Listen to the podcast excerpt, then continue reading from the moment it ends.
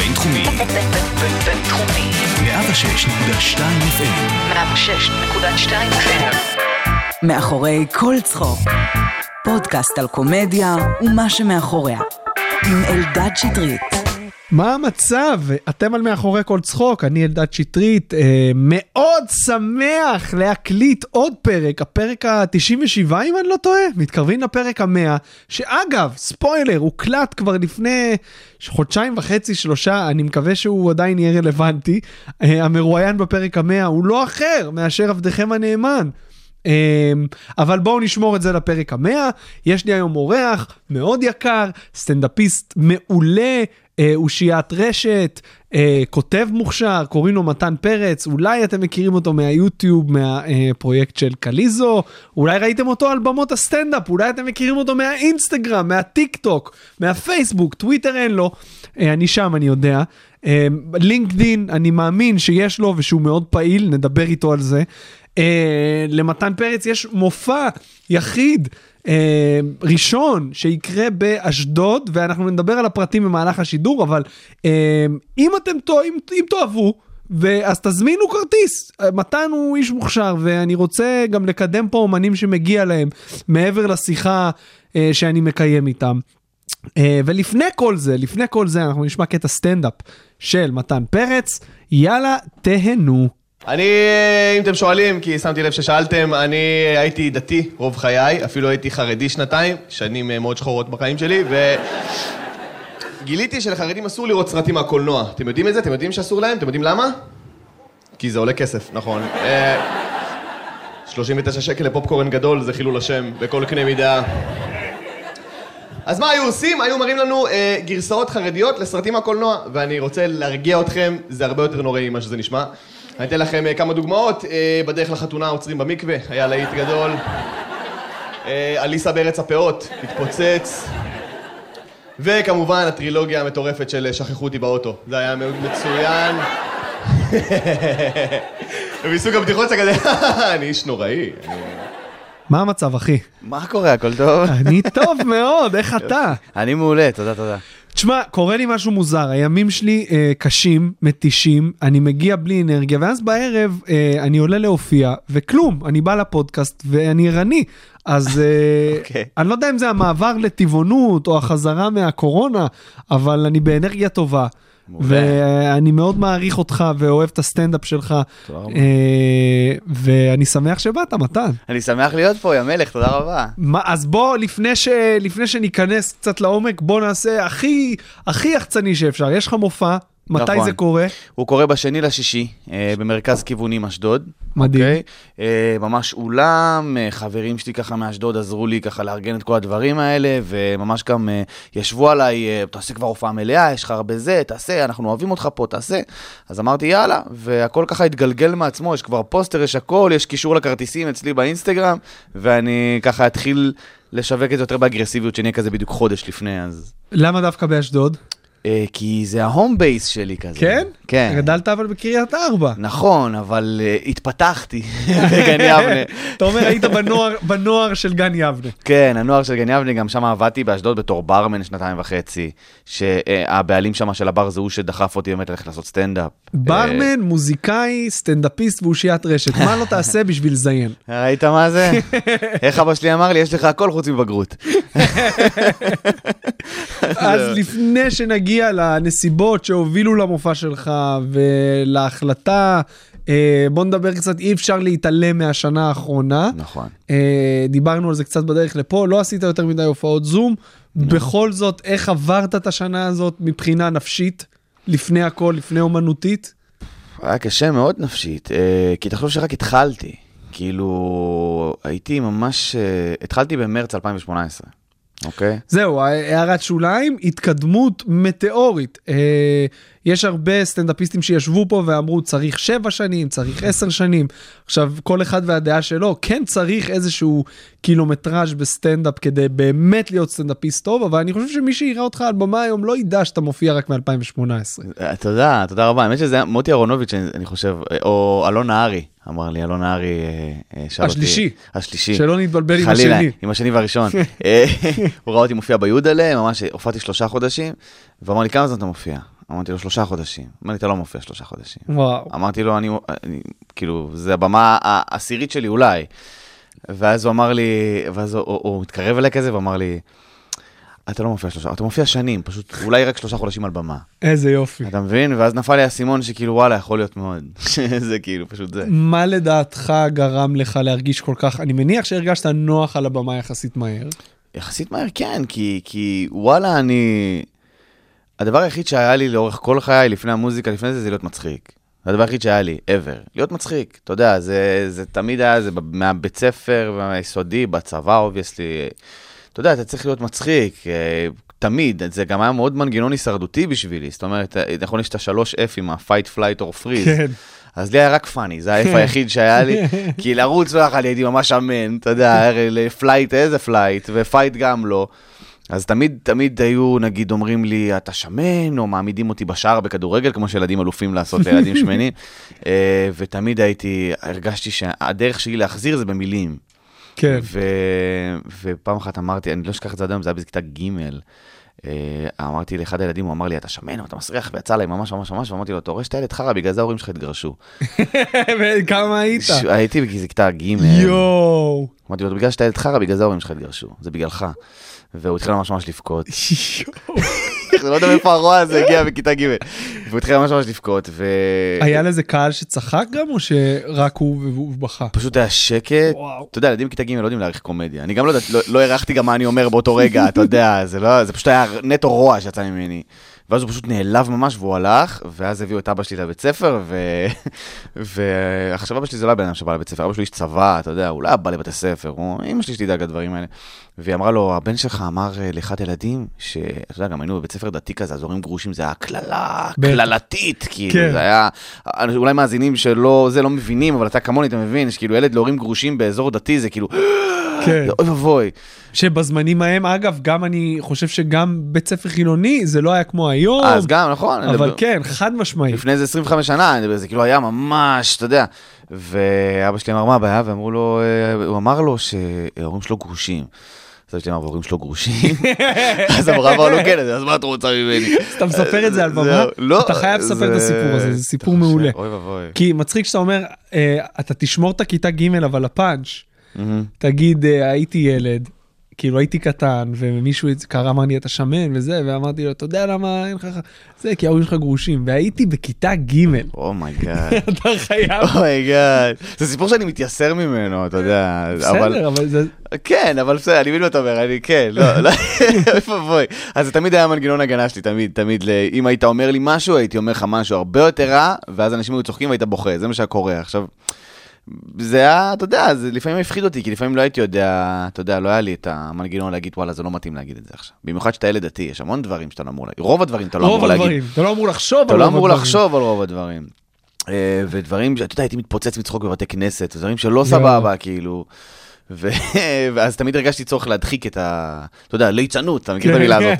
זה ליצנות, זה- זה- זה ביטול תורה, כל מיני משפטים כאלה. אז אמרתי, וואלה, זה לא טוב. אז אתה יודע, אז אני הולך לכיוון של המוזיקה, כי אני לא רוצה להיות ליצן. מוזיקאי היה מאוד, אתה יודע, כן. היה מאוד מכובד, וכאילו, זה רב, אברהם פרידה זה היה בשיא שלו. נכון. אתה מבין? אז זה כאילו... פרחי ירושלים. פרחי ירושלים, כן. היינו באים להופעות בחברון, אתה יודע, במות, והייתי אומר, אוקיי, זה כאילו אומן, אבל אומן שמקבל כבוד. כן. זאת אומרת, הוא לא, הוא לא ליצן, כן. לצורך העניין, אז אולי בתור ילד זה הרגיש לי כזה, טוב, אני לא רוצה להיות ליצן. אבל אין, זה ברגע ש, שזה מה שזה, אז אתה, החיים ימצאו דרך לדחוף אותך לשם, אין מה לעשות. תכף נגיע גם למוזיקה, אבל שוב, השנה האחרונה, אה, הסטנדאפ, אתה אומר בדיוק היית על הגל, התחלת להופיע מרתונים בסטנדאפ פקטורי בסוף השבוע, ואז אה, קורונה, ואז אני מניח שעוד לא היו לך מחשבות על מופע יחיד. אני קבעתי עם ארז, אה. לפני הקורונה, אה, במרץ 2019 במרץ 2020, אני התקשרתי לארז ואני אמרתי לו, ארז, אני רוצה לקבוע הופעה מלאה לפקטורי. אז הוא אמר לי, תקשיב, אפריל סגור, דבר איתי באפריל, נקבע לך למאי. ואז השאר הוא היסטוריה. בואנה, אנחנו אותו, אותם חיים, בראשון למאי היה גם אמור להיות לי מופע בכורה. נכון, אני ראיתי את הפרסום נכון. הזה בפייסבוק, ונשבר לי הלב גם. נשבר- נכון, אני לא זוכר, אני ממש אצלך. עוד לא יצאו פרסומים אבל, נכון? לא, לא, זה היה ברמת הבוא נקבע תאריך אה. אפילו, אתה מבין? אז כן. אה, זהו. אני זוכר שלך ולברקו היה צריך להיות. היה צריך להיות לי- ממש ביאס אותי. יואו, ממש ביאס אותי. רק שאתה מופיע, כאילו, בסדר, אני, כאילו הרגשתי שזה משהו שנבנה באמת במשך איזה 6-7 שנים, וכאילו אמרתי, אוקיי, אני לא מרגיש מוכן, אבל יאללה, נקפוץ למים. ואז כאילו זה הגיע, והייתה לי קצת את ההקלה הזאת שיש כשאתה... אה, יורדת לך איזה אבן של מטלה כן. מהלב, אבל עדיין זה היה, זה היה, זה היה נוראי. ושוב, רק השבוע אמרתי, אוקיי, אני מוכן לקבוע שוב אחרי, אתה יודע, הרבה זמן. אז אתה גם קבעת. נכון. אה, איך מילאת את החלל שהסטנדאפ השאיר בתקופה הזאת? הורדתי טיק טוק. לא היה לך... כן, לא, פשוט, אתה יודע, הייתי סופר פעיל באינסטגרם ובטיק טוק ומלא דברים אה, כדי לשמור על החוש הקומי כן. חד, אתה כן. מבין? זה היה לי מאוד חשוב, היה לי מאוד חשוב לא להתנוון. לי מאוד מאוד חשוב, זה כמו אחרי פרידה שאתה הולך לחדר כושר, שאתה אומר, השמנתי, זה, בואו נחזור למוטב. אז אה, ממש הרגשתי ככה, היה לי מאוד מאוד קשה, נכנסתי לדיכאונות מאוד קשים, מאוד מאוד קשים. נכנסתי, הייתי בשלושה בידודים, וואי. זה גמר לי את הנשמה. לבד לבד? או אה, שהיית... אחד הייתי עם אחי ועוד שניים ממש ממש לבד, ואנחנו משפחה, אתה יודע, גדולה, ופתאום להיות לבד לבד, זה גמר לי את כן. הנשמה, כאילו. למרות שאתה אומר לבד עם אה, כמה, 20 אלף עוקבים, זה כאילו, לא יודע כמה. זה, זה הכי לבד בעולם. הכי לבד בעולם? זה 40 אלף עוקבים, וזה גורם לך להרגיש נכון, יותר לבד וואו. אפילו. כי אף אחד לא מכיר אותך, אתה מבין? כן, כי כשיש לך 500 עוקבים באינסטגרם, כשיש לך 300 עוקבים, כשיש לך 100 עוקבים באינסטגרם, האנשים האלה מכירים אותך. כן. אתה מבין מה אני אומר? נכון. זאת אומרת, אם אתה מעלה סטורי, חבר'ה, אם מישהו יכול לתת טרמפ למשהו, מישהו שם מכיר אותך באופן אישי וישאל אם הכל בסדר. כשיש לך 40 אלף או 60 אלף עוקבים, אז, אז הניכור הוא כבר... אבל תחשוב בידוד בלי אינטרנט, כאילו אנחנו חיים בתקופה הכי כן. טובה ever למגפה. נכון. יש לנו נטפליקס ויש לנו אינטרנט ואנחנו כזה, אני לא רוצה לשים מסכה. חד משמעית, בדיוק, זה, זה ממש נכון. אם המגפה הייתה שזה, אוי ואבוי, אוי ואבוי. כן. אז uh, מה, היו איזה שהם דברים שהשתנו אצלך בעקבות השנה הזאת כשכן חזרנו? תובנות שנפלו, כן. פתאום חומרים שאמרת, אוקיי, זה, איך עשיתי את זה, זה לא אני וכאלה, היה... אני, לפני, לפני שהקורונה קרתה, אני הייתי במין תהליך כזה, שאלעד גלעדי מאוד עזר לו, אגב, בלי לדעת אפילו, אה, להיות יותר, אה, יותר, אני לא רוצה להגיד יותר רע, אבל יותר אמיתי במה שאני אומר. זאת אומרת, אני תמיד הייתי מגיע למצב שמה שהייתי אומר על הבמה, הוא צונזר ב-3,000 אחוז ממה שאני באמת רוצה להגיד. אה, אוקיי. כי לא ידעתי, אני סטנדאפיסט חדש, אבל אתה יודע, כאילו באיזשהו מקום רציתי להיות כזה חביב על כולם, אתה מבין? כמו שכל החיים שלי ניסיתי להיות, תמיד חביב על כולם, אמרתי, ואם אנשים לא אוהבו את הבדיחה, אז עדיף אולי לא להגיד אותה. ועם הזמן, עם ההתפתחות שלי, שאלעד גלעדי גרם לה ודור איתך גרם לה, כי דור מעצבן אותי ברמות קשות, אז טוב, כשאני מתפ- מתפוצץ על דור, אז הוא אומר לי, יופי, תגיד את זה על במה. אז, אה, אז פתאום הגעתי לזה, ואז, אה, ואז הקורונה קרתה, ואז ישבתי בבית המון המון זמן. אה, ואז אמרתי, טוב, במידה ונחזור, ואם נחזור, אני לא יודע מה יהיה, אתה יודע, היו דיבורים פתאום של זה, 2025 כן. תהיה חיסון, אתה יודע, כאילו היה דיבורים מוגזמים כאלה. כן.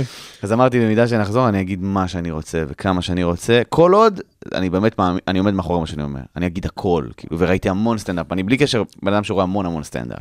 כאילו, אתה יודע, זה הרגיש לי, לראות סרטוני סטנדאפ בקורונה, הרגיש לי כאילו...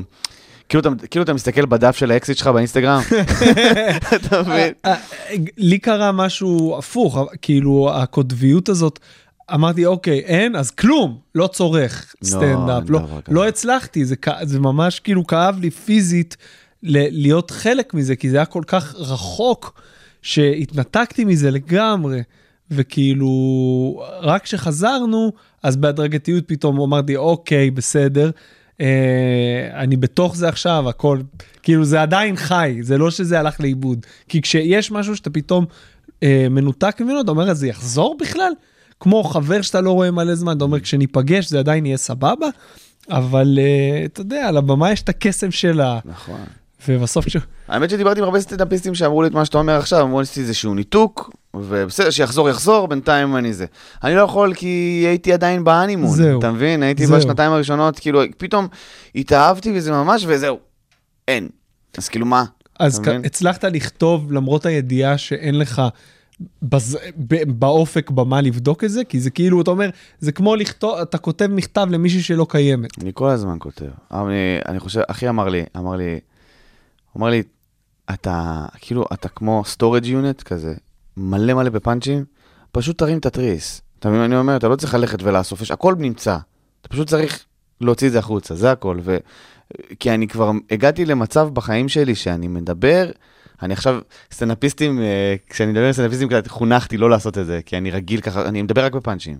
עם המשפחה שלי, עם החברים שלי שיושבים, כולם, זה ככה אני אדבר, אני לא מסוגל לדבר אחרת. ורק כשאנשים סטנדאפיסטים אני צריך לדבר כן, כמו בן אדם. כי סטנדאפיסטים, אתה מספר פעם, הם ישר, אתה מתחיל סיפור, אתה רואה את התדרים שלהם, לא רק שהוא לא בודק עליי כן, פאנץ'. בדיוק, בדיוק, אתה קורא את המבט של האוקיי. כן. אז, הם ככה חינכו אותי כזה, אתה יודע, חדרי אומנים וזה, חינכו אותי שתדבר מי אתה, הכל בסדר, פאנצ'ים כולנו יודעים לעשות, בוא, אתה יודע, אז אה, זה משהו שככה, היה לי קשה לצאת מהפאנצ'יאדה, אבל אני תמיד, כאילו כל דבר עולה לי משהו ומזכיר לי משהו, ואני תמיד חושב על משהו, ואני יושב עם חברים שלי עשר דקות, ויוצא לי מזה סיפור של שמונה דקות, אתה מבין? אז כאילו, זה משהו שראיתי אז כחיסרון בתור ילד. כן. אמרו לי, על כל דבר אתה צוחק, לא כל דבר מצחיק, אתה יודע, דברים כאלה, כל דבר אתה עושה ליצנות.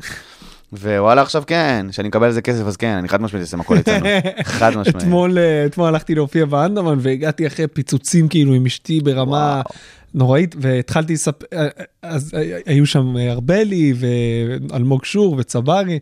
והתחלתי לספר להם, והקדמתי, אמרתי, אני לא בודק עליכם פאנץ', סיפור כאילו, רק תקשיבו שנייה, אני לא בודק עליכם פאנץ', כי אתה רואה את הרתיעה. כן. אה, איך אתה יוצר ברמה הפרקטית? זאת אומרת, אתה אומר שאתה, חוץ מהרשתות החברתיות, שזה באמת כר פורה לבדיקה בלתי מודעת אפילו של חומרים, שת, שבעצם זה שאתה רגיל לזה שיש לך תובנה ואתה יורה אותה לרשת, זה מרגיל אותך לאיזושהי שגרה של כתיבה. נכון. יש עוד משהו שאתה עושה חוץ מזה כשזה מגיע לסטנדאפ נטו? וואי, יש לי, אה, לרוב, כאילו, אני פשוט יושב עם חברים ועם אנשים, ואני מקיף את עצמי באנשים, ואתה יודע, מהדיבור של אנשים, אנשים מספרים סיפורים, דברים קורים, אתה יודע, אז, אז זה עולה לי פאנצ'ים. אבל לאחרונה, זה משהו מאוד מאוד מוזר, אני לא חושב שסיפרתי את זה לאף אחד שאני עושה את זה, אבל זה הזמן, אתה יודע, כן. זה רק אני ואתה פה, מכיר את אלה שכאילו, זה בינינו.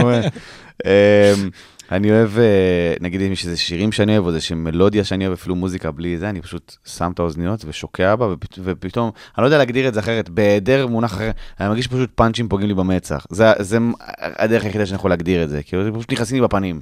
ואז אני עוצר ואני פשוט כותב אותם ב... ב אתה יודע, בפתקים בפלאפון, כאילו. הרוב, הרוב הוא חרא מוחלט, חד משמעית. אבל כאילו יש את, את האחד הזה, שאתה אומר, היה שווה את החמישים המגעילים האלה כדי להגיע לתובנה הזאת של כאילו, זה מה שהייתי צריך. אז כאילו אתה שומע מוזיקה ואתה, יש לך כבר איזה שהם רעיונות שליוו אותך ב- בימים שלפני, או שזה פשוט מגיע משום מקום, כל מיני נושאים? מגיע משום מקום. האתגר שלי הגדול הוא, הוא לחבר את כל הפאנצ'ים הקטנים האלה לאיזשהו בלוק, לאיזשהו כן. כן. סיפור. כי הם באים בלי קשר, ואז באיזשהו, מצב, באיזשהו שלב עצרתי ואמרתי, יש לי פה מלא פאנצ'ים על יוטיוב לצורך העניין. למה אתה לא שוזר את זה לאיזשהו סיפור, במקום לזרוק את זה בכל כן. מיני נקודות לא קשורות, כאילו, אתה מבין? ובמיוחד עכשיו שאתה עושה מופע מלא, צריך להיות איזשהו קו כזה מקביל. אז אם אתה עושה, יש לך הרבה בדיחות על יוטיוב, אתה יכול להפוך את זה כאילו זה אה, בלוק, ואז יותר רחב מזה טכנולוגיה, ואתה יודע, כן. כאילו, אז זה באמת האתגר. ובוא תספר לי איך אתה חושב לעשות את המעבר הזה ממרתונים, שאתה באמת עולה לעשר דקות, קצת פחות, קצת יותר, פתאום לשעה של סטנדאפ. אז זהו, התכנון שלי הוא, אה, קודם כל אני מחלק את זה לנושאים, אה, אתה יודע, לנושאים מאוד גדולים, ואז יורד לת- לתתי נושאים מסוימים. זה- הנושאים הגדולים זה כאילו נגיד, אתה יודע, אה, רווקות וסמים, ואתה יודע, יוטיוב או whatever, ואני מוצא בזה את הסיפור האישי שלי, את ההתפתחות שלי, זאת אומרת שזה מתחיל מה... זה ממש ככה, זה מתחיל כאילו מהסוג של החזרה בשאלה, ואז אתה יודע, אתה, אתה מנסה הכל. אתה יוצא עם פתאום בחורות חילוניות, ואתה מנסה זה, ולאט לאט אתה מתחיל לעשן, ואתה עובד בבר, ואתה עושה סמים, ואתה זה, ואתה זה, ואתה, אתה יודע.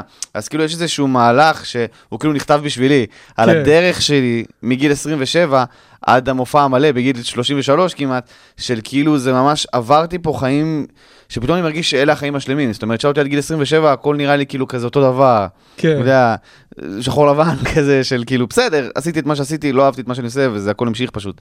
והחמש, שש שנים האלה, מגיל 27 עד עכשיו, זה פתאום, כאילו אני מרגיש שעברתי חיים שלמים, אתה מבין? של, כן. ו- ועל זה המופע בעצם, אתה מבין? אני זוכר שזה קרה לי, יש לי, אה, קניתי באמזון פתקים למקלחת.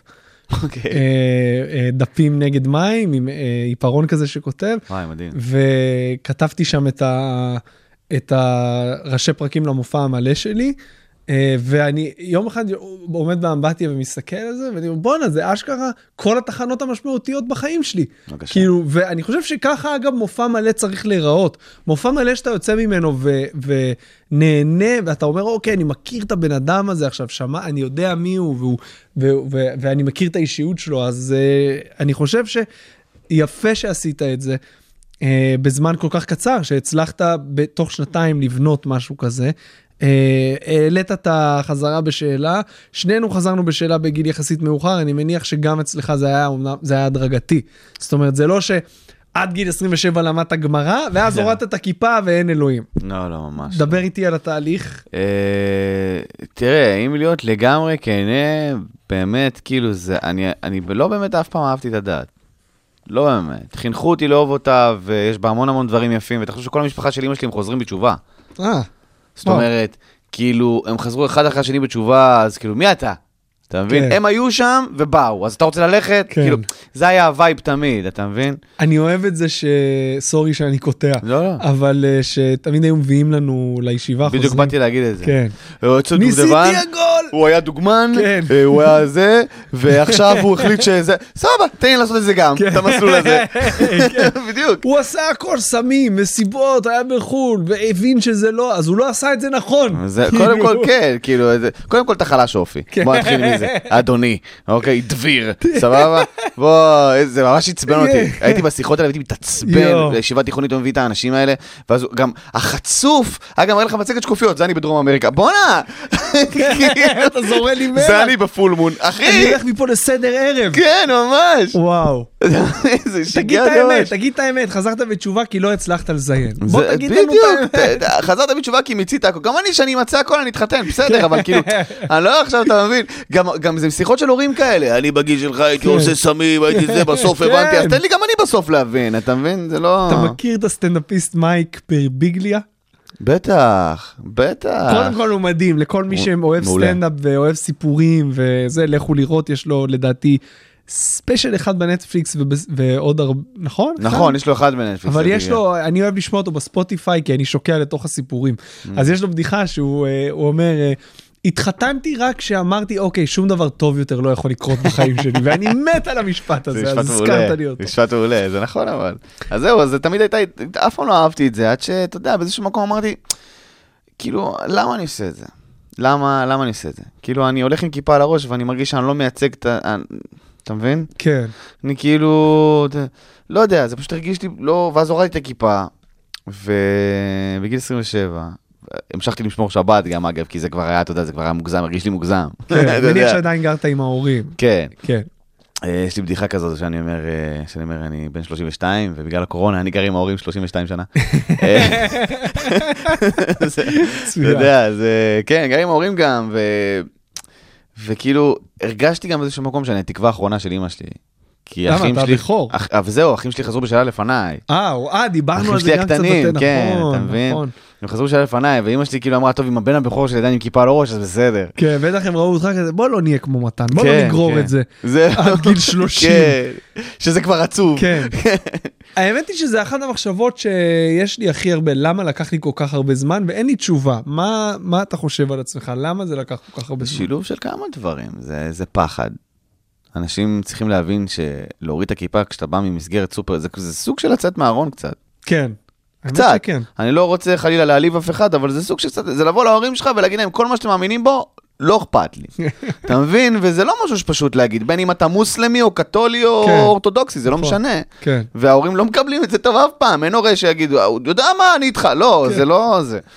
אז אה, יש שילוב של פחד, וגם גם באיזשהו מקום אמרתי, אולי, אולי פשוט אני, יש פה הדשא של השכן ירוק יותר. אתה מבין? כן? באמת חשבת? חשבתי על זה ברצינות, כי אמרתי, החברים שלי החילונים, היו לי חברים, אתה יודע, שהכרתי בצבא וזה, זה לא נראה שהם עפים על החיים שלהם, אולי בגלל שאני דתי, אז אני מסתכל החוצה, ואני אומר, אולי הם מסתכלים עליי ואומרים, בואנה, אולי שם יותר כן, טוב, אתה מבין מה כן. אני אומר? אז אולי זה סתם כזה. אני חושב שכשאתה גדל מגיל אפס עם הידיעה של אלוהים, גן עדן, גיהנום, תמיד יש לך את הקול הזה בראש, גם כשאתה לא רוצה להיות שם, שאולי זה נכון. קשה להתנתק מזה. נכון. אני חושב שרק בשנים האחרונות, ואני תכף בן 34, הצלחתי להגיד, אוקיי, די, די, תתבגרו. מספיק. אין מצב. כאילו, עד לפני איזה שלוש שנים הייתי אומר, אולי, אולי, לך תדע. והיום אני כזה, די, מספיק, לא מוכן לשמוע, אין מצב שזה נכון. אז זהו, אז אני עזבתי את הדת אה, לפני שהגעתי למצב הזה. אני עזבתי את הדת, אתה יודע, כמו שעוזבים זוגיות, כאילו שאתה אומר, לפני שאני שונא אותך, בואו נסגור את זה. אתה מבין? זה- היה הווייב שלי שיצאתי הדת. אמרתי, לפני שאני שונא אותך ומתכחש אלייך לחלוטין, בואו נסיים את זה כידידים, שנוכל לדבר מדי פעם, שאני אניח לך תפילין בבוקר. אתה יודע, שיהיה עוד נחמד. שאם נראה אחד את השני ברחוב, אני לא אעבור מדרכה, בקטע כזה. ונש... ו- ו- וזה הרגיש לי מאוד נכון, כי אני גם עושה עכשיו, כאילו, לפני הקורונה, עושה הופעות לדתיים. אני מפעל לקהל דתי. באמת? כן, איך זה קרה? סופר נהנה מזה. זה, זה קרה כי יאיר יעקבי היה החונך שלי בפנימייה, והוא אוקיי. עכשיו סטנדאפיסט ממש חזק בציבור הדתי, אמיר מויאל, מכיר אותי מהפייסבוק? יאיר אורבך, לא יעקבי. יאיר- לא, יאיר יעקבי ואמיר מויאל. את אמיר מויאל אני מכיר היטב. אבל את, מהפייסבוק. אה, ו- אה, ויאיר יעקבי זה סטנדאפיסט שהוא כאילו ממש נטו של הציבור הדתי, נישתי למות, אז אוקיי? אתה עולה וכאילו עושה בדיחות כזה, ומכירים את זה שאתה מגיע באיחור לבית כנסת וכולם אז מסתכלים מדבר- עליך. אז אני מדבר באמת על, הפני, על, על, על הישיבה התיכונית, כי אתה עולה והקהל כולו דתי, אז המבטים ישר, למה עולה פה בחור חילוני? לא בקטע של שונאים חילונים, בקטע של שלא יתחיל לקלל עכשיו, כן. ואתה יודע, בקטע מבוהל יותר. אני חושב גם שהתפיסה בציבור הדתי זה שסטנדאפ זה בדרך כלל גס ולא מתאים. זה, ולא- לגמרי, לגמרי, בגלל זה יש להם את האומנים שלהם. אז הדבר הראשון שאני אומר על הבמה בכל הופעה של דתיים, אני אומר להם, חבר'ה, אין להם מה לדאוג, הכל בסדר, אני למדתי בישיבת אור עציון. למי שלא מכיר, ישיבת אור עציון, היא הישיבה שתרמה הכי הרבה חילונים למגזר. ואז אנחנו מתחילים, בסדר, כי הם יודעים, לאור עציון יש שם של כאילו, סיימת ללמוד כן, שאתה לא? תישאר דתי, כן, כן, לגמרי, אז כאילו, זה לא אשמתך, זה בסדר.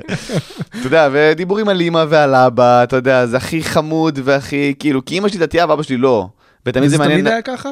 אימא שלי חזרה בתשובה שהיינו ממש ילדים קטנים, הייתי בן איזה ארבע. אז איך אה, כל הבית כנסת וזה נשאר חי למרות שאין אבא בבוקום עכשיו לשחרית? קודם כל, אבא שלי בכלל לא היה בבית, אבא שלי איש צבא, זה לא שימוע, אה. אתה יודע, זה לא שזה, זה דבר ראשון. דבר אז שני, אמא שלך היא דמות. אמא אם שלי היא היא הצליחה דמות של להחזיק. החיים, כן, היא... אמא שלי היא הבת הבכורה אצלה במשפחה. והיא היא, היא למשל, היא ההפך הגמור ממני, זאת אומרת, היא גדלה ילדה חילוניה והיא תמיד הרגישה דתייה בפנים. אה, אוקיי. אתה מבין? אז כשהיא הגיעה לבגרות מסוימת, היא למדה בתיכון חילוני והכל חילוני והייתה בצבא גם וזה, אז היא הגיעה לזה, אתה יודע, התחתנה עם אבא שלי וזה, ואז היא אמרה, זהו, כאילו, די, יש לי ילדים, אני רוצה דתייה, תעזבו אותי, אתה מבין? זה בדיוק ההפך. אז כאילו, ואבא שלי בא מבית, אתה יודע, בית מרוקאי, מקריית מלאכי, סופר מסורתי, הם כולם דתיים באיזשהו מקום, כן. אתה יודע, כאילו, זה לא באמת אה, זה. כן. אז אמר סבבה, כאילו ילדים שילכו לחינוך הדתי אני בפנים, אתה מבין? הכל טוב. אה, אז גדלנו במין בית כזה, כאילו אבא נורא מכבד, אבל אמא היא כאילו, אמא שלי היא כאילו דתיית על, כאילו ממש ממש ממש. היא גם מרוקאית? לא, היא כורדיה אמא שלי. אה, אוקיי. היא גם, אתה יודע, היא נולדה בארץ, זה לא באמת, אמא שלי כאילו, אתה לא באמת רואה אותה, איי, עדה כזו, זה כבר לא, אתה יודע, זה אה. כבר לא היה רלוונטי בשלב הזה. ואבא שלך כן. אבא שלי, אבא שלי נולד במרוקו, אז כאילו, הוא אמנם עלה בתור תינוק, אבל אתה כן. מרגיש, אתה, אתה יודע, קריית מלאכי זה... אז כשחזרת, כשאמרת להם, כאילו עשית להם שיחה, אני לא הולך יותר עם כיפה, או שזה פשוט קרה והם הבינו? לא, אמא שלי ראתה אותי באירוע פשוט בלי כיפה, ואמרה לי, וואי, נפלה לך הכיפה, אמרתי לה, כן, לפני איזה חודש. כן, לפני- לפני 30 שנה. ממש כזה, כן, זה פשוט, זה כבר לא נמצא. אה, ואז אמרה לי, באמת? אוקיי. ואז יכלה לשבת בשולחן שלה והרגשתי את האכזבה, אתה יודע, האווירה של אכזבה כזה באוויר. ו... ואז היא אמרה לי, "טוב, אני רוצה לדבר איתך, וזה אמרתי, אמא, אין מה לדבר, כאילו, זה אף פעם לא התאים לי. בוא לא ניכנס לשיחות של, אתה יודע, הדבורים והזה, עזבי אותי. אני לא רוצה, זה לא משהו שמתאים לי, אני סובל בשבתות. אמרתי לה, אני לא רוצה לפגוע בך, אבל אתה יודע, אמא שלי לוקחת את זה ממש קשה, כאילו אמא שלי כאילו, כאילו היא הורידה את לוחות הברית, אתה יודע, כן. לוקחת את זה סופר קשה, אתה יודע, כאילו, אמרתי לה, אני פשוט, אני- לא רוצה להגיע, אני- עוצר לפני שאני שונא את השבת. אתה מבין מה אני אומר? כן. אני עוצר, לפני שאני שונא את השבת, אני עוצר. כי אני סובל בשבתות. הייתי עובד כל השבוע, לומד, ושישי שבת עוצר. אין פלאפון, אין טלוויזיה, אין כלום, אני לא יכול לדבר עם חברים שלי, אני לא יכול לקבוע עם אף אחד. כל החברים שלי נשואים גם, התחתנו מזמן, אתה יודע, כל החברים שלי התחתנו בגיל 23-24 כן. של בני עקיבא. אני לבד בעולם. יואו, איזה ניכור זה חתונות. של, אה, שאתה הולך. חתונות של המגזר הדתי-לאומי, כשאתה כן. כבר לא שם נפש רגשית, וואי. כן. מרחיקים לך ילדים, אל תדבר איתו. כן. כאילו, די, חננאל, לא. מצחיק שאין הורים שחוזרים בשאלה, כאילו דתיים. אם ההורים שלי כזה עכשיו, בגיל 50, אני תקשיב. יצאתי איזה- עם מישהי, יצאתי עם מישהי, שאבא שלה חזר בשאלה.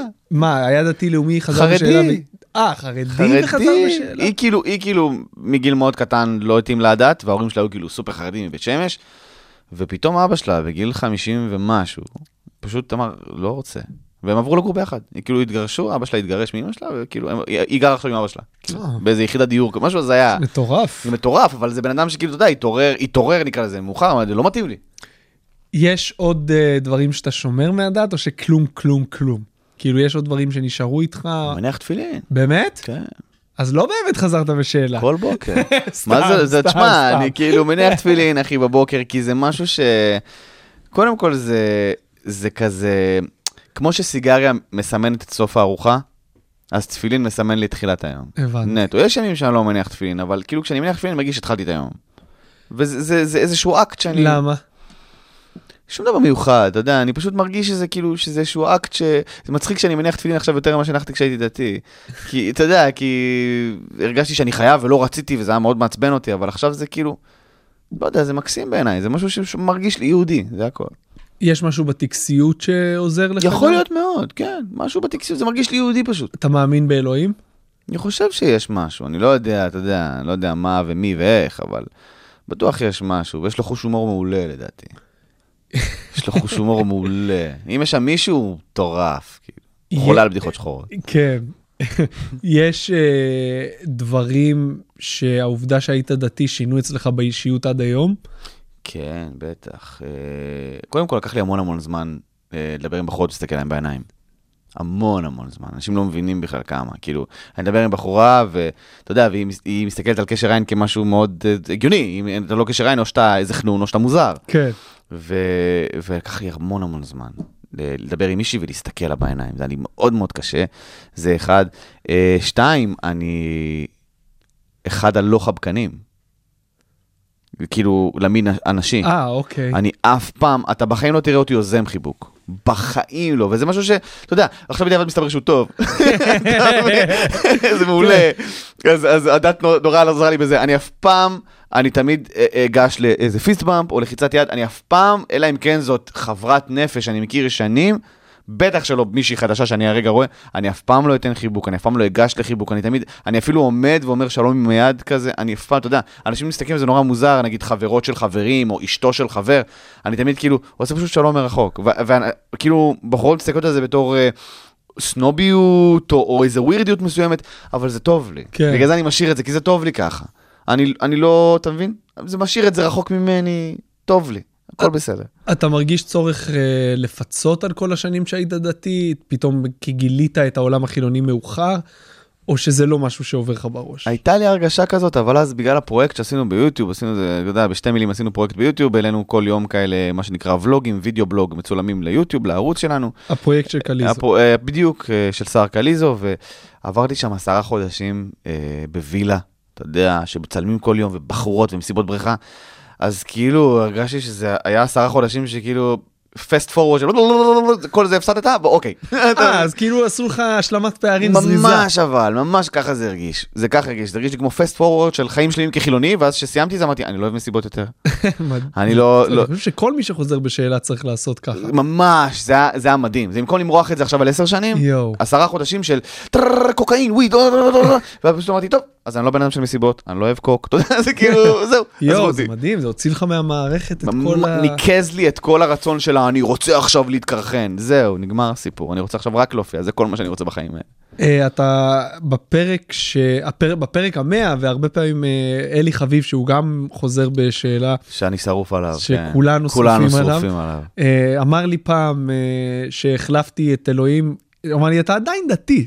אתה לא חוזר, אתה פשוט דתי בסטנדאפ, אתה פשוט כאילו לקחת את כל כן. הפרקטיקות של המחויבות והטקסיות והטוטליות של הדת, פשוט שמת את זה בתוך הסטנדאפ, ואתה חי כאדם דתי של סטנדאפ. זהו, אז אתה מרגיש ככה באיזשהו אופן? באיזשהו מקום, אה, אני, אני אגיד לך, אני צריך להיות יותר, אני צריך להיות יותר דתי של סטנדאפ. למה? כי אני יותר, אתה יודע, אני באיזשהו מקום בסטנדאפ שלי ובמה שאני עושה, אני מרגיש מאוד, אה, אתה יודע, הרבה אנשים גם אמרו לי את זה, אה, סטנדאפיסטים אמרו לי, אתה כאילו, אתה natural. תלמד לעבוד אבל. אוקיי, אתה natural. זאת אומרת, אני מסתכל על סטנדאפיסטים אה, כמו אסף יצחקי לצורך העניין, אה, אה, ודודי ארבלי וארז בירנבוים, אנשים שהם, אה, אתה יודע, הם מתודיים מאוד והם יודעים מה הם עושים, והם, אתה יודע, הם, הם חוש, יושבים וכותבים פאנצ'ים, וטה-טה, שי שוחמי, אתה יודע, טה-טה-טה-טה-טה. ו- ואני מסתכל ואני אומר, אני לא כותב, אני לא כותב ככה, אני לא מצליח לכתוב ככה, אתה מבין? אני מ-96 וחצי שיחות שהיו לי פה עם סטנדאפיסטים, הבנתי שאין שיטה, כאילו לכל אחד יש את נכון. השיטה שלו, זה עובד, כאילו, אם לפני הפודקאסט הייתי אומר לך, זו הדרך, היום אני יכול להגיד לך, יש אלף דרכים להצליח. אז אל תתייסר. לא, אני לא מתעסק, פשוט, אתה יודע, אני לוקח מהאנשים האלה, קודם כל, האנשים האלה שהזכרתי, שזה, שזה ארז וארז בירנבוים ואסף יצחקי ודודי ארבלי, וכמובן טל ראשון ודור איתך שאיתי בהרכב של הנרקיסיסטים, זה אנשים שלימדו אותי, כל אחד, אני יכול להגיד לך, למרכז את זה למשפט, מה כל אחד לימד אותי ואני שם את זה כתג עליי, אוקיי? עם דור ש... ש... שאמר לי, תאמין בעצמך כבר, כאילו. דור לימד אותך להיות שמן. זה יכול, קודם כל כן. אם אתה שואל את ארז, כן. דור לימד אותי להיות שמן, זה דבר ראשון. ובלתי נסבל, כן. אז דור אמר לי, תאמין בעצמך, למה אתה לא מאמין בעצמך? דבר ראשון, תאמין בעצמך, לך תיקח הופעות בכסף. אתה יכול לקחת כסף על מה שאתה עושה.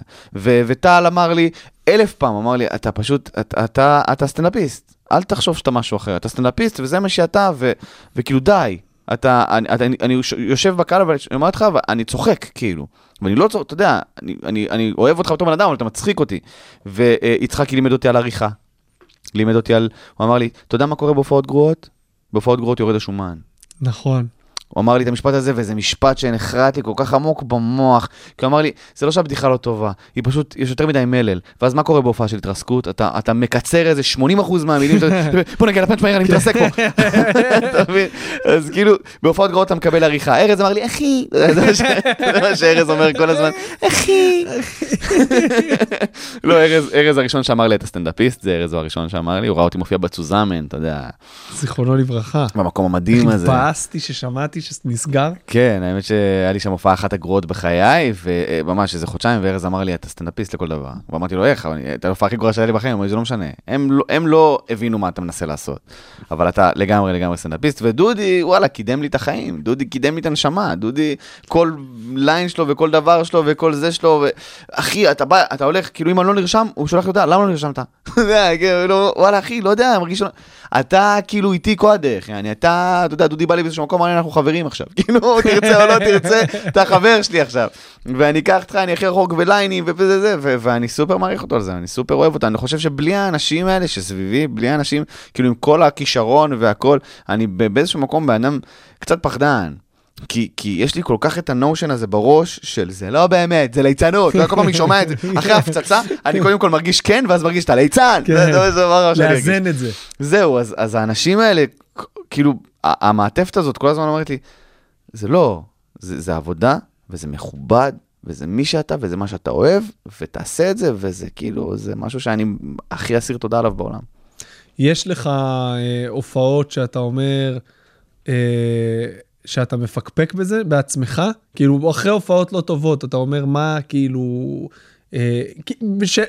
אני אנסח את זה אחרת. יש תכונה בעצמך שאתה מאוד רוצה לשנות בסטנדאפיסט שאתה? אה, יש המון דברים שאני רוצה לשנות ולשפר, ואתה יודע, להיות יותר בטוח בעצמי, ולהיות יותר אה, דג במים, מה שנקרא, אתה יודע, ממש להרגיש שאני באיזה, שאני על הבמה, אני כאילו באיזושהי נירוונה מסוימת, שזה אני לא שם, אני לא, לא קרוב, אבל זאת המטרה באיזשהו שלב. אה, אז יש המון המון דברים שאני צריך לפעמים בעמידה שלי, אני מרגיש לפעמים אני יותר מדי סטטי.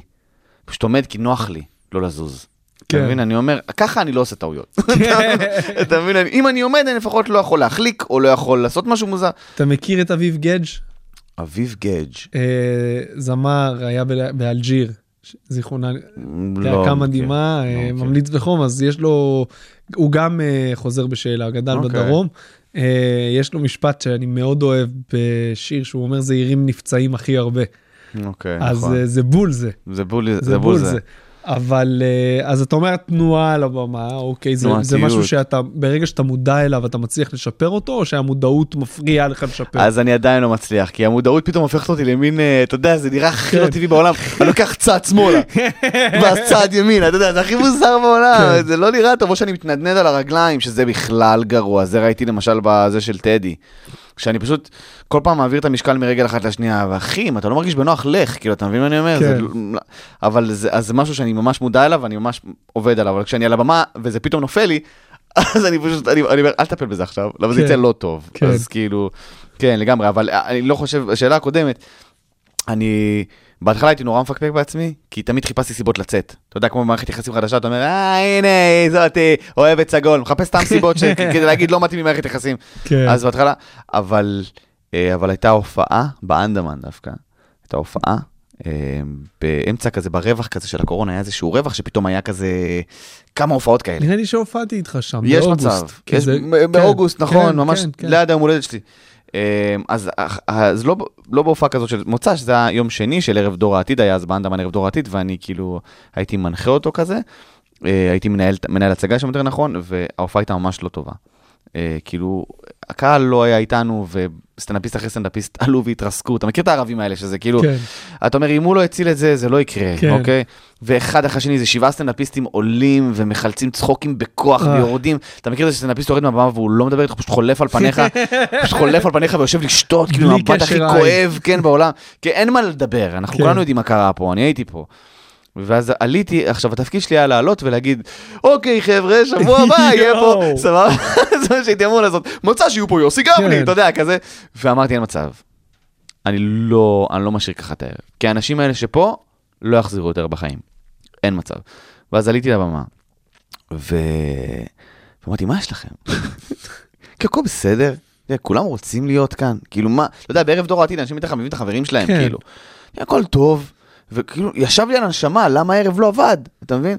והתחלתי לדבר עם כולם, אחד אחרי השני, אתה יודע, ברמה שאני אמור להגיד, חבר'ה, תודה רבה, מוצא שיהיה פה זה, ולא אכלתי. ופתאום הערב התרומם, היה שם איזה, איזה נקודה שהערב פשוט התחיל להישמע צחוק, אז אמרתי, זובי, אני עושה סט עכשיו, אתה מבין? ועשיתי משהו כמו איזה 12-13 דקות, אחרי ערב שלם שאנשים מתרסקים, כאילו, וירדתי מהבמה, ואמרתי, זהו, זהו, זה, זה מה שאני צריך לעשות כל החיים שלי. כאילו, נגמר הסיפור, אין שום דבר אחר לא מעניין, לא מוזיקה, לא שום דבר, זה נחמד כתחביבים, אבל זה מה שאני צריך לעשות בחיים. אז זה הנקודה, יש לי תמונה מזה באינסטגרם, כי כל פעם אני אוהב להסתכל עליה, להגיד, זה הערב שהבנתי שסטנדאפ זה מה שאני צריך לעשות בחיים. שלא יהיו לך טעויות, כל מי שעלה בערב הזה אמר, אני הולך להציל את הערב. ברור- חד משמעית. הקולות בראש של כל מי שעלה ראה את כל מי שמתרסק, אתה אומר, אוקיי, אוקיי, לא, לא, אני אהיה בסדר. כן, כן.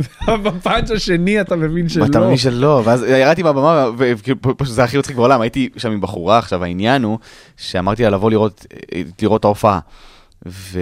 ואז היא באה, ואמרתי, אוי ואבוי, כאילו לאיזה ערב הבאתי אותה, אתה מבין? איזה פדיחות. אז היה לי איזושהי פאניקה של, אני חייב, באמת חייב להציל את הערב, כאילו, זה דייט ראשון כזה, אתה מבין? גם אנחנו, שאנחנו מופיעים כל כך הרבה, אז הופעה לא טובה, אתה אומר, אוקיי, ההופעה הבאה יהיה בסדר. תחשוב שמי שבא לסטנדאפ פעם בחצי שנה רואה אותך במופע, אומר, הוא פשוט לא הוא סטנדאפיסט. פשוט לא טוב. תחשוב איזה נוראי זה. זה בדיוק זה, ואתה חושב שזו בחורה שאני מדבר איתה, ואני אומר אני סטנדאפיסט, והיא אומרת, אני חייבת לבוא להופעה שלך, וחופרת, זה, זה, בסוף אומרת לי, היא באה, והיא באה להופעה הזאת, אמרתי, אוי ואבוי.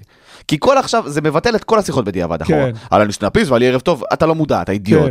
כן, וואי. ועליתי והייתי באיזושהי אווירה שאני חייב לצאת לערב, אני בפאניקה ולא יעזור כלום, ואני אשמע פה צחוקים, זה הדבר האחרון שאני אעשה בחיים האלה, אוקיי? והערב ממש ממש התרומם, ואז אה, המדים וכפיים וזה, ואז פשוט התיישבתי לידה כזה, ואמרה, וואי, ממש טוב, איזה כיף, היה ממש ערב מוצלח, והיא לא יודעת שלא, כי היא הגיעה בסוף כזה. ואז איתך ודור איתך וירדן משולם באו אליי ואמרו לי, שומע, אנחנו רוצים להכניס לך מכות בחנייה, זה בסדר? fair enough, סגור, מגיע לי לגמרי, הכל טוב. יש מבחינתך איזשהו קשר בין אה, סטנדאפ למוזיקה, כי אתה עושה את שניהם אה, טוב מאוד? תודה רבה. אה, יש, יש קשר, יש קשר מאוד הדוק בין אומנויות הבמה אחת לשנייה. אני חושב פשוט עם הבדלים, אתה יודע, שכל דבר זה משהו אחר, ריקוד זה משהו אחר, זה משהו אחר. הקשר בין מוזיקה לסטנדאפ בעיניי, זה שזה טוב רק אם זה יוצא מהנשמה. Mm, זהו. אם זה לא טוב, אם אתה יודע, אם זה לא יוצא מהנשמה, סליחה, אז זה פופ. נכון. אין בעיה. ברגע שעלית על נוסחה מסוימת, הרי אתה יודע, היום עושים במחשב מוזיקת פופ. אתה מבין? עלית על נוסחה מסוימת, זה מצחיק, הקהל יצחק, אתה בסדר. אבל זה, לא, זה לא משהו שבא מהנשמה שלך, זה לא משהו שאתה אומר, זה קטע איקוני. כן. אתה מבין? בן אדם שאומר, מה הקטע עם וילונות? זה לא, אתה מבין? כן. זה לא קטע איקוני. אז זה החיבור הכי מהותי בין מוזיקה לסטנדאפ לדעתי. אה, עבדת תקופה, כמה זמן עבדת בסטנדאפ פקטורי? חצי שנה. חצי שנה משמעותית מאוד, אני מניח. קודם כל. איך הגעת בכלל אה, לעבודה שם? הייתי בתקופה, נגמר הפרויקט שעשינו נכון. ביוטיוב, הייתי אבוד. אבוד. וזה היה לפני שעשית סטנדאפ. לא, עשיתי סטנדאפ אז. בפרויקט כבר עשית עשיתי סטנדאפ? אה. אוקיי. הייתי חוזר מהופעות לווילה. אתה אה, מבין? לווילה של קרנבל, כאילו, וואו. חוזר מהופעה, מתרסק באיזה ערב, חוזר אחי לערב של מסיבת בריכה, יעני, אתה. מבין? ו- ו- והייתי מעדיף להפציץ בערב מאשר את זה, אתה. מבין? אה, אז הייתי יופי, אבל- אבל נגמרה הווילה והיא נגמרה בבום. והתרסקתי ממש נפשית. כי מלא אנשים שאמרו, אתה הולך להיות הדבר הבא, אתה זה זה, נעלמו כלא היו. כאילו ממש מפיקים ודברים וזה, נעלמו לגמרי כל ההבטחות שלהם, אתה יודע, שאנשים מהתעשייה זה שווה, אתה יודע למה. כן. ו... והמשכתי לעשות סטנדאפ, אבל לא מצאתי את עצמי, אמרתי, אני צריך day job, אני צריך משהו. אה, ואז יונתן אה, פרסם אה, דרושים זה לפקטורי, וטל אמר לי, טל אז היה כבר אחמ"ש בסטנדאפ פקטורי. והוא אמר לי, בואו, הוא אמר לי ולטל, לדור, סליחה, בואו תעבדו אצלי. דור חיפש עבודה לערב, אני חיפשתי עבודה באופן כללי. אז אמר, דור, תלך, תהיה טבח, אוקיי? מתן, יש לך ניסיון בברמן, כאילו בוא תהיה ברמן, לא צריך יותר מדי, אתה בשביל להיות ברמן בפקטורי, אתה הולך אה, בקורס. וטל אחמ"ש, ופתאום יצא מצב שפתאום כולנו עובדים בפקטורי. וככה הייתי חצי שנה, עד שברוך השם הגיע מצב שאמרתי, טוב, זה מטרפד לי הופעות. אני לא יכול לעבוד שלוש פעמים בשבוע, אני רוצה להופיע. זהו, לא פחדת שלעבוד במקום שיש בו סטנדאפ יפגע לך בסטנדאפ, כאילו, בגלל שאתה נמצא מאחור, כאילו מאחורי הקלעים של התעשייה כביכול? זהו, לא היה לי את הלוקסוס הזה. כי כן. צריך עבודה, כן. אתה מבין, לא היה לי את כן. עכשיו לחשוב על, אתה יודע, על ההשלכות. לא, ההפך, אני, אני מחשיב את עצמי, באמת בתור סטודנט של סטנדאפ, אני לומד סטנדאפ מגיל מאוד קטן. זאת אומרת, אני יודע קטעים שלמים של סטנדאפיסטים בעל פה, בעיקר אמריקאים, 99% זה סטנדאפ אמריקאי. כאילו, אני עובד בפקטורי ואני מוצא את עצמי, שומע, אתה יודע, סטנדאפיסט, אומר, אני מכיר את הקטע הזה. כן. אני, אני מכיר הכל, הכל, כן. הכל, הכל. אני מכיר לסטנדאפיסטים, סטנדאפיסטים חדשים שאני אוהב, וכאילו זה דברים ש... אני חולה על סטנדאפ, אז בפקטורי, אתה יודע, התרכזתי ב... עזוב את הפאנצ'ים, כי פחדתי באמת שאתה יודע, פתאום אתה אומר משהו בתת מודע שלך, כי שמעת אותו בערב בחצי אוזן, אתה אומר, בואנה, זה פאנץ' של מישהו אחר, לא תכננת לגנוב או משהו, פשוט זה נכנס לך במוח. אז אמרתי, אני לא אקשיב לסטנדאפ, בכוונה באופן מודע. אני לא אקשיב לסטנדאפ, אני אסתכל על ההתנהלות הבימתית שלהם, כי זה מה שחסר לי. אוקיי, זה מה שאני צריך, את כשאתה התנועתיות. אומר התנא... אה, אתה אומר כשהם על הבמה, לא מחוץ לבמה. על הבמה. כן. הדמות הבימתית שלהם. מחוץ לבמה הם אנשים כמוני כמוך, אני לא מדבר איתם על פאנצ'ים, אני לא מלא אותם בדברים האלה, אבל הסתכלתי וחקרתי, כל סטנדאפיסט שראיתי בפקטורי, חקרתי את התנועתיות שלו על הבמה, ואת הפרצופים, את המימיקות, הפאוזות. לפעמים פאוזה יכולה להיות יותר חזרה. ו- וזה משהו ש... אתה יודע, כאילו, ראיתי סטנדאפ על מיוט, זה מה שאני מנסה אה, להגיד. יפה. ראיתי סטנדאפ על מיוט במשך חצי שנה, כדי נטו להבין את האנשים האלה. ו- וזה עזר לי מאוד, זה עזר לי מאוד מאוד להבין, אתה יודע, מי אני פה בכל הבלילה הזאת, כי אני לא רוצה להיות כמו מישהו, אני רוצה להיות אני, אבל זה מדהים לראות, אתה יודע, כל כך הרבה גיוון, זה היה מדהים בעיניי. מה, מה לקחת איתך יותר מהכל מהתקופה שם, ברמת האומנות? Uh, ברמת האומנות, לקחתי את העניין של... Uh, לא משנה כמה הלך לך טוב בערב מסוים, תישאר מחובר לקרקע. לא משנה, כי יום אחד הוא אלוהים, ויום אחר אתה אלוהים, ויום... אתה יודע, אתה מבין מה אני אומר? ולהפך, אגב. ולהפך. כן. ו- ואתה יודע, ולקחת דברים בפרופורציה, זה משהו, אתה יודע, ראיתי סטנדאפיסטים יורדים אחרי הפצצות, עולם, עולם, הקהל, התקרה עפה, כן. אוקיי? והוא יורד, והוא אומר, היה טוב, אבל קצת ליפססתי בזה וזה. כן. אז יודע, אז כאילו, מצד אחד אתה אומר, בואנה תחגוג, יא דביל. מצד שני אתה אומר, יפה שהוא לא עכשיו, אתה יודע, יותר מדי מתעופף. ו- ולקחתי את זה אליי, כי אמרתי, אם אני כל הזמן אדאג לדעת מה לשפר ואיך לעשות, אני תמיד אתקדם. אם אני אגיע למצב שאני אומר, אני מדהים, וזה הכל, לא. זה, זה נוסחה ללעצור. אתה מבין? בלי שמות ספציפיים כמובן, אבל איזה התנהלות שגויה או דברים שליליים ראית שאמרת, אוקיי, זה משהו ללמוד ממנו, אבל לא, אל תעשה. כן, האמת שראיתי סטנדאפיסטים אה, נכנסים בקהל בצורה לא טובה. בצורה שכאילו, אתה רואה שהאיש לא זורם איתך, אחי. כן. אתה רואה שהבן אדם לא איתך, תעזוב אותו, תעבור הלאה. כן. למה אתה חופר שם? לא יצא מזה שום דבר טוב, זה אחד. שתיים, סטנדאפיסטים שההפך, שמנסים לאלתר עם קהל, ואתה לא טוב בזה, הסט שלך מאוד טוב. אבל אל תעצור, תגיד, מאיפה את? "אה, בנימינה, יפה, ותמשיך. למה עשית את זה? כן, אתה נכון. מבין? כאילו, אני מבין שצריך לתרגל אלתור, זה משהו שמאוד חשוב, אבל כפרה עליך, אתה בערב מרתון פה, יש פה כוכבי על, אוקיי? זה מרתון של שישי מאוחרת בפקטורי. אף אומן פה לא יורד מרמה של מעולה. זה לא הזמן להתרסק עם אלתורים, כאילו, כן. יש לך עשר דקות. אם יש כן, לך חצי שעה, ממש- תנסה. אגב, זה, זה למי ששומע אותנו ועושה סטנדאפ, זה ממש פוגע בקצב של המופע. חד משמעית. אה, זה- ראיתי סטנדאפיסטים, אני, באמת, יש לי הרגשה שאתה יודע בדיוק על מה אני מדבר, שהוא מדהים, הוא מדהים, אבל פתאום קורה איזה משהו שמסיח את דעתו, ובשנייה, פח, כן. הכל מתחרבן בצורה הכי נוראית שאתה יכול... למה? למה? למה היית כל כך מדהים? למה? אתה מבין? וזה משהו שהסתכלתי ואמרתי, אוקיי. אוקיי, זה משהו שיכול לקרות, גם למדהימים ביותר, חשוב לשים לב לזה. אז זה משהו כן. שלקחתי איתי, סופר חשוב. אז אה, לקראת סיום, איך באמת קיבלת את ההחלטה, אה, מה הדבר שהכי דחף אותך לצאת במופע משלך אחרי מעט זמן יחסית בת- בתחום? הגיע הזמן. הגיע הזמן, זה מה, כל, כל רמ"ח אבריי אה, ושס"ה גידיי אמרו לי שהגיע הזמן, וגם אני עובד יותר טוב שאני בפאניקה. זה גיליתי על עצמי. אני סופר דחיין, וסופר עצלן ודברים. אבל ברגע שיש דדליין, וברגע ש, שאני יודע שעכשיו יש לי את המופע הזה ואני רץ איתו, ואני לא יכול לרוץ איתו לנצח obviously, אז אני צריך לכתוב דברים חדשים, אז כשאני בפאניקה, כשאני... הגב שלי צמוד לקיר, האינסטינקט המצחיק שלי יוצא החוצה. שזה מה שדיברנו בהתחלה. ה-F של ה funny יוצא החוצה, כשאני בפאניקה הוא יוצא הכי מדהים שיש. כשנוח לי מדי, אז הוא יוצא בסדר. אבל כשאני נכנס לסטרס אמיתי, ולא שאני שם על עצמי דברים מדומיינים, כשאני נכנס לסטרס אמיתי, פתאום יוצאים ביטים, שאתה אומר, "מאיפה- איפה זה היה כל הזמן הזה? מאיפה זה הגיע בכלל? כן. אתה מבין? אז אני, אז אני חייב לשים את עצמי, כל פעם שאני מרגיש בנוח, אני שם את עצמי באיזושהי פאניקה מסוימת, ו- וזה מוציא ממני דברים מדהימים. אז זה מה שחיפשתי עם ההופעה הזאת. להכניס את עצמי לפאניקה של, זה 50 דקות על במה, רק אני, וזה משהו שיש לו אה, אה, אה, פג תוקף. וזה 50 דקות, זה מלא, אנשים לא מבינים מה זה לכתוב 50 דקות, זה המון. ו- ו- אבל ברגע שאני אשים את עצמי בפינה הזאת, אני יודע שההופעה אחריה, והמלאה אחריה, והמלאה אחריה, תה- תהיה פי אלף יותר טובה. כי, כי זה, אני בפאניקה עובד טוב.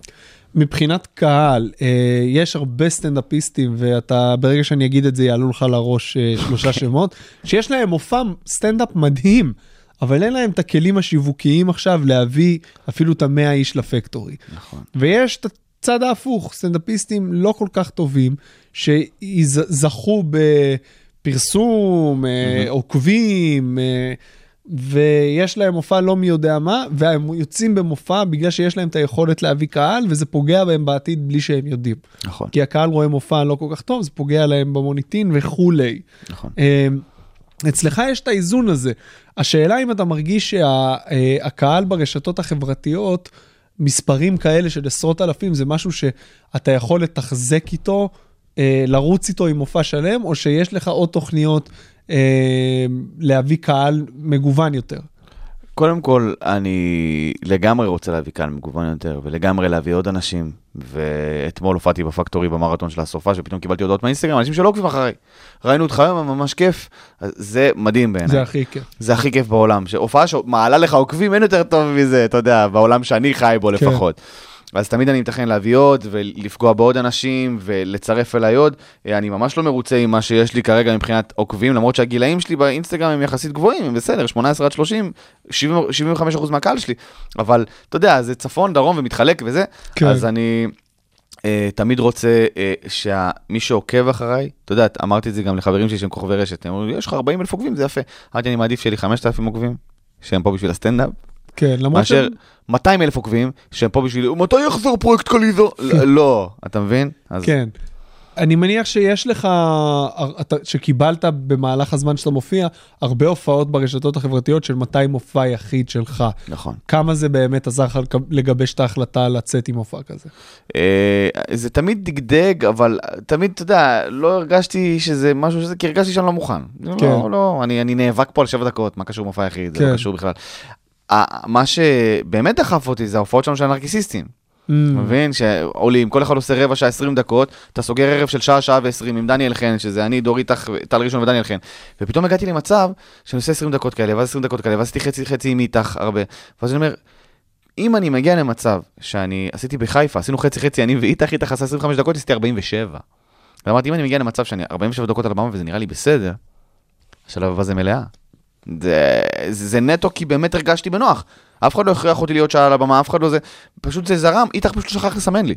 יצא החוצה, עישן, אני, אני על הבמה, ואני איבדתי תחושת זמן, היה לי כל כך כיף עם הקהל, ואני אומר, טוב, אין סימון, אז כנראה שעדיין לא הגעתי ל-25 דקות, ואני עף שם באוויר, פתאום הוא מסמן לי בטירוף, אני אומר, טוב, חבר'ה, משהו אחרון, אני יורד, אני אומר, כמה זמן עשיתי, הוא אומר לי, 47 וואו. דקות. אז כנראה. שהיה טוב, אם לא הרגשת כן, שהזמן עובר לגמרי, וזה. לגמרי. אה, זה רק מראה את מה שאמרתי לך מוקדם יותר בפרק הזה, שבאמת שאין נוסחה אחת היום להצליח. אה, גם, שוב, מי ששומע אותנו ושמע מישהו שאמר לו, אתה חייב לעשות ככה וככה לפני שאתה יוצא. הנה דוגמה חיה לזה שיש דרכים אחרות, וסחטיין עליך. תודה רבה. אשדוד, שני לשישי. שני לשישי, מרכז כיוונים, אשדוד. בבקשה, תבואו, קישור לכרטיסים אצלי בביו באינסטגרם. אה, יש הנחה למאזינים?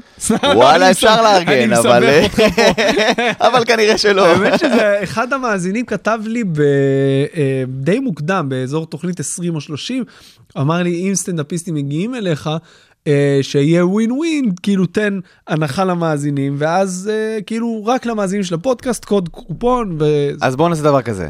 בוא אני אגיד לך דבר כזה, הנה, בבקשה. לא חייב. לא, לא, לא, זה טוב, זה מגניב ממש. כי עכשיו יש לי משהו שגם ככה. תכננתי, מגניב. אם בן אדם שולח לי הודעה באינסטגרם ואומר לי, הגעתי אליך אה, דרך מאחורי כל צחוק של אלדד שטרית, אלדד מקבל 100 ש"ח. לא, לא. הבן אדם הזה מקבל כרטיס בהנחה. מדהים. כן. מדהים. אה, אז אה, לפני שנחתום ונסגור, שאלה שאנחנו סוגרים איתה כל פרק, איזה טיפ היית נותן למי שמתחיל לעשות סטנדאפ היום? אל תתחיל, קרטלן, די, די, היו סבלנו מזה. היו היום. אה, זה ממש מתיש אותי, התשובות האלה. ממש ממש מתיש אותי. תרחק מזה כמו מאש. די, מספיק. מי שמתחיל סטנדאפ היום, אל תתפתה, אל תתפתה, זה סופר מפתה. אל תתפתה ללכת למיינסטרים. אל תתפתה לבוא ולהגיד, "אה, זה בדיחות כאלה בנאליות, אה, לפחות שאני אשיג קצת צחוק. לא. אתה לא על הבמה בשביל זה. אתה על הבמה, קודם כל, התפקיד הראשון שלך זה שהקהל יצחק, חד משמעית. זה יוסי גבני אמר לי. אתה יכול להיות עם אג'נדות, אתה יכול להיות עם דעות, אם הקהל לא צוחק, תדחוף את זה לתחת. כן. קודם כל תצחיק. אבל יהיה לך הרבה יותר קל להצחיק, והרבה יותר קל לכבוש קהל, אם אתה מי שאתה. אם מדבר על דברים שמפריעים לך, אבי, יוסי, אלדד, לא יודע מה, אם הם מפריעים לך וזה בוער בך, קודם כל זה יותר מצחיק, ואתה גם, יהיה לך יותר קל לעשות את זה, מאשר לנסות לחכות איזשהו משהו אחר, שאתה אומר, ראיתי את זה עובד. כן. אז, אז תהיה אתה ותהיה אתה על הבמה, ואם זה מדהים זה מדהים, ואם לא, יש תחומים אחרים, הכל בסדר, אבל אם, אם מרגיש שנועדת לזה, לפחות תהיה מי שאתה על הבמה. בהקשר הזה יש הרבה אה, סטנדאפיסטים שאנחנו מכירים שאתה יודע, ג'ורג' קרלין, לואי סי קיי, שאתה רואה את, ה- אה, שהתפרסמו כבר שהם היו מי שהם בזכות זה, אבל השנים הראשונות של הרבה מאוד סטנדאפיסטים שהם מדהימים, אתה, זה טמטום, אתה לא רואה את האישיות שלהם, כאילו טמטום, שוב, לא שזה לא טוב, שאתה לא מכיר, שהם לא מביאים את עצמם, זה גם תהליך שלוקח זמן, אבל, אבל היום, צריך היום, לכוון לזה. היום אין את הפריבילגיה הזאת, כי היום יש יוטיוב ונטפליקס. נכון. והכל, היום יש הכל. פעם היית יכול להיות בינוני 200 שנה, ואז נכון. פתאום אתה מדהים, אתה יודע, לואי סי קיי פתאום, אה, הוא מישהו. היום, אם אתה לא אותנטי מההתחלה, מסכים. אין, הכל הרבה יותר מהיר, אין לך זמן עכשיו, אתה מבין מה אני אומר? זה, ככה אני רואה את זה. כי דור שגדל על נטפליקס, יבוא יראה את ההופעת סטנדאפ שלך, ואתה תגיד, נשים הם לא כמו גברים, איבדת אותם. נכון, וואי, האמת שזה נקודה טובה מאוד ל... לכל מי שמתחיל סטנדאפ. מתן, יא מלך, תודה רבה שבאת, אחי. תודה לך, אחי, היה תודה לי שהזמנת אותי. כיף, היה לי כיף, ובהצלחה במופע, אני, הלוואי שהייתי יכול לבוא לראות, אה, אבל אתה יודע, תודה לך, אחי. ילדים וכולי. הכל טוב. אה, אז שוב, שני לשישי, אשדוד, אה, מרכז כיוונים, אה, מי ששולח מתן. הודעה ואומר שהוא הגיע דרך מאחורי כל צחוק, מקבל כרטיס בהנחה. אנחנו זמינים בכל אפליקציות הפודקאסטים, ספוטיפיי, עמוד הפייסבוק מאחורי כל צחוק, יש שם תכנים שאסור לי לדבר עליהם כאן. יאללה ביי.